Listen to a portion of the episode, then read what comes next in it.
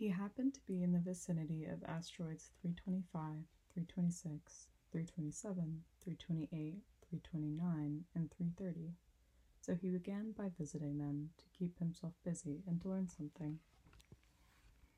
The first one was inhabited by a king. Wearing purple and ermine, he was sitting on a simple yet majestic thorn. Ah, here's a subject, the king exclaimed when he got sight of the little prince. The little prince wondered, How can he know who I am if he's never seen me before? He didn't realize that for kings, the world is extremely simplified.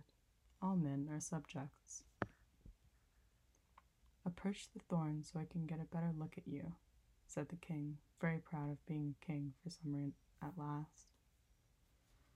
The little prince looked around for a place to sit down, but the planet was covered by the magnificent ermine cloak, so he remained standing, and since he was tired, he yawned.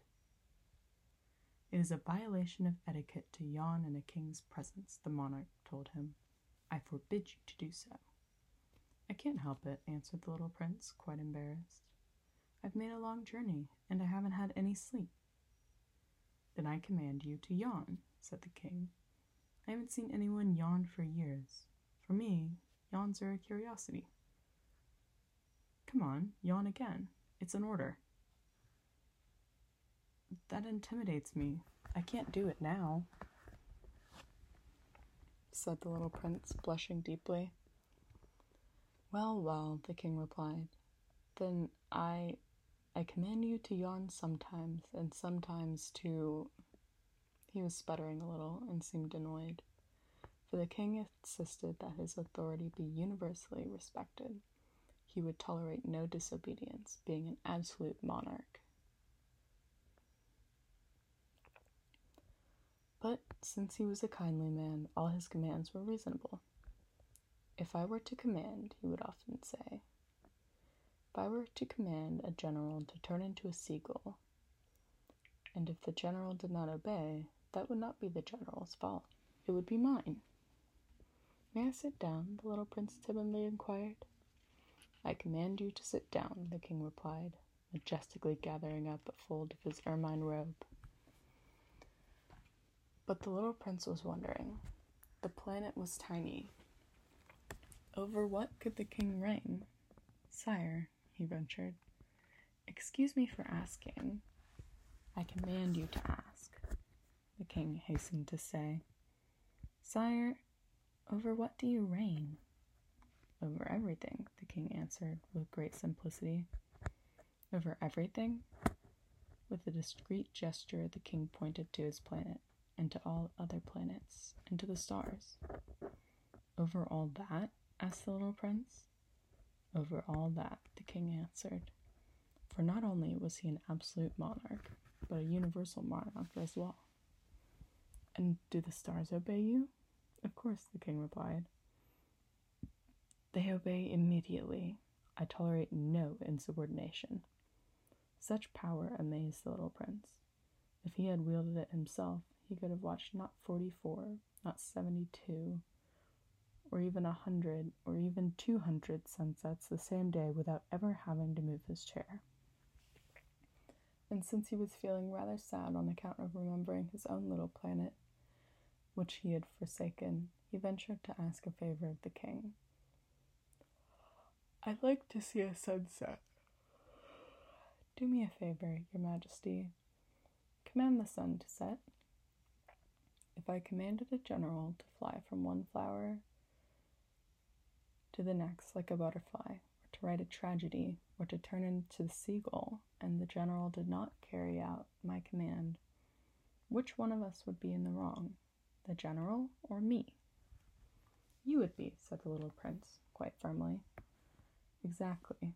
One must command from each what one can perform. The king went on.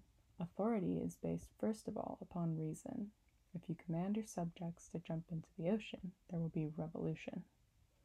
I'm entitled to command obedience because my orders are reasonable. Then my sunset? asked the little prince, who never let go of a question once he had asked it. You shall have your sunset. I shall command it. But I shall wait. according to my science of government, until conditions are favorable. And when will that be? inquired the little prince.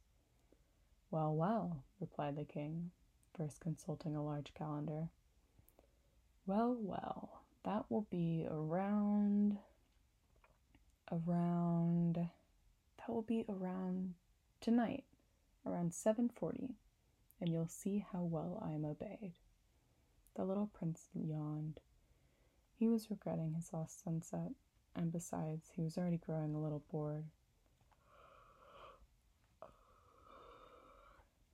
I have nothing further to do here, he told the king. I am going to be on my way. Do not leave, answered the king, who was so proud of having a subject. Do not leave. I shall make you my minister. A minister of what? Of of justice. But there's no one here to judge. You never know, the king told him. I've not yet explored the whole of my realm. I am very old, I have no room for a carriage, and it wearies me to walk. Oh, but I've already seen for myself, said the little prince, leaning forward to glance one more time at the other side of the planet. There's no one over there either. Then you shall pass judgment on yourself, the king answered. That is the hardest thing of all. It is much harder to judge yourself than to judge others. If you succeed in judging yourself, it's because you are truly a wise man. But I can judge myself anywhere, said the little prince. I don't need to live here. Well, well, the king said. I have good reason to believe that there is an old rat living somewhere on my planet. I hear from him at night. You could judge that old rat. From time to time, you will condemn him to death. That way, his life will depend on your justice. But you'll only pardon him each time for economy's sake. There's only one rat. I don't like condemning anyone to death, the little prince said. And now I think I'll be on my way. No, said the king. The little prince, having completed his preparations, had no desire to aggrieve the old monarch. If your majesty desires to be promptly obeyed, he should give me a reasonable command. He might command me, for instance, to leave before this minute is up. It seems to me that conditions are favorable.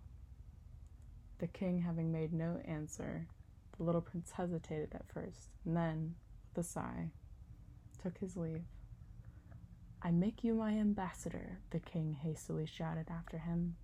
He had a great air of authority. Grown ups are so strange, the little prince said to himself as he went on his way.